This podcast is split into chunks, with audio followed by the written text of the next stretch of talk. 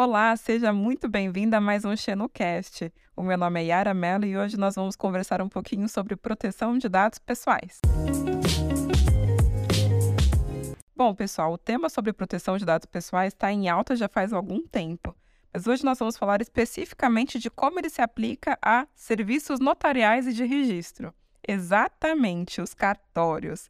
Se você vive no planeta Terra, provavelmente já teve que passar em algum cartório, fazer algum serviço em algum cartório. Os cartórios fazem parte do dia a dia do cidadão.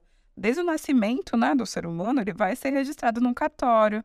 Durante a vida dele, ele vai passar pelo cartório diversas vezes para casar, comprar um imóvel, ele tem que ir no cartório. Enfim, esses serviços fazem parte do cotidiano mesmo. E eles lidam aí com muitos dados pessoais. Então, por exemplo, se você pega uma matrícula de um imóvel, vai ter ali todos os dados dos proprietários que vão estar ali no, dentro dessa matrícula. E alguns desses dados são inclusive públicos. Né? A gente acabou de falar das matrículas, esse é um bom exemplo. E muito se questionou com o advento da LGPD, que é a Lei Geral de Proteção de Dados Pessoais, que é a Lei 13.709 de 2018, sobre como essa lei impactaria esses serviços notariais e de registro. Afinal de contas, a gente tem aí o princípio da publicidade, né? Que faz com que muitos desses atos sejam públicos, mas também tem aí a proteção dos dados pessoais do indivíduo, que também tem que ser levada em conta.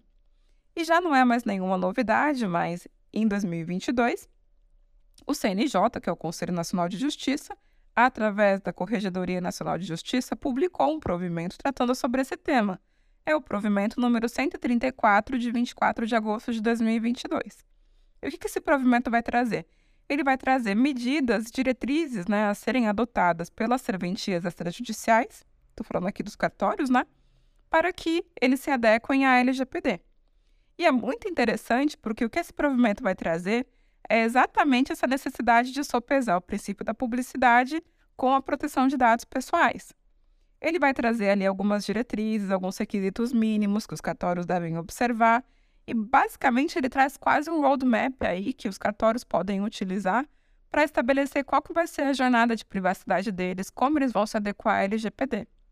Quando a gente pega esse provimento, lendo ele, fica bem evidente ali que o projeto, a jornada de adequação à LGPD de uma serventia extrajudicial não é tão diferente de qualquer outro tipo de empresa. Então, o que, que ele vai trazer ali? A necessidade de você fazer um mapeamento de todas as atividades que são exercidas ali e que envolvem dados pessoais. Isso é um requisito da LGPD. Se você pegar o artigo 37 ali, a gente tem já essa obrigatoriedade dentro da LGPD. Então, isso não é nenhuma novidade. Os cartórios também têm que fazer isso. Ele traz ali, inclusive, a indicação de que se faça um gap assessment, né? Na verdade, isso é uma análise de vulnerabilidade, né? fazer um diagnóstico ali da serventia para verificar quais são os gaps que existem, quais são as lacunas que devem ser tratadas, que devem ser sanadas, né? Que medidas a gente vai implementar. Então, com base nessas lacunas, a gente vai estabelecer, ok, aqui eu tenho uma lacuna é, com relação a consentimento, por exemplo. Então, como é que eu vou tratar essa lacuna? Estabelecendo aí esse cronograma, essa jornada de como a gente vai adequar a serventia LGPD, a gente vai começar a tratar sobre isso.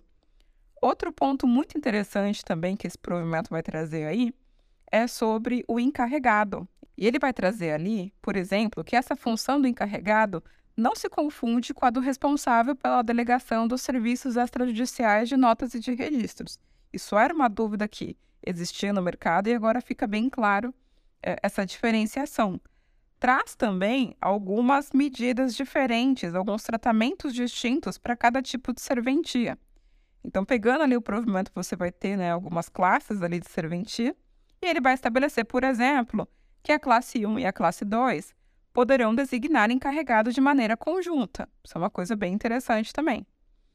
As disposições do provimento 134 poderão ser utilizadas por serventias que ainda não se adequaram à LGPD, já deveriam estar adequadas, né? Afinal de contas, a lei entrou em vigor em 2020, então nós estamos aí com mais de dois anos de, em que a lei está em vigor. Mas as serventias que por acaso não se adequaram vão poder utilizar esse provimento aí quase que como um guia.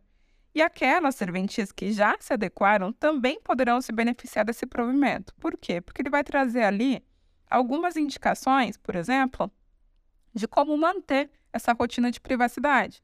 Por exemplo, ele estabelece ali que o mapeamento deve ser revisado pelo menos a cada ano. A cada um ano ele precisa ser é, visto novamente para ver se tem alguma atualização. Então, isso é bem interessante. Fato é que esse provimento vai beneficiar com certeza o cidadão. Afinal de contas, ele vai trazer aí tanto a proteção de dados pessoais e vai sopesar aí uh, quais as medidas que precisam ser tomadas para garantir os direitos e liberdades fundamentais do titular. E para você que escutou esse podcast até o final, nosso muito obrigada. Se você se interessa pelo tema, não deixe de acompanhar nossas próximas publicações e as publicações passadas. Nós temos diversos artigos, e-books sobre esse tema, bastante conteúdo muito legal aí para você. E você também pode entrar em contato conosco, vir tomar um café no escritório, conhecer a gente, conhecer a nossa equipe, conversar um pouquinho mais sobre o tema. Muito obrigada por sua audiência e te vejo no nosso próximo episódio. Muito obrigada, tchau, tchau.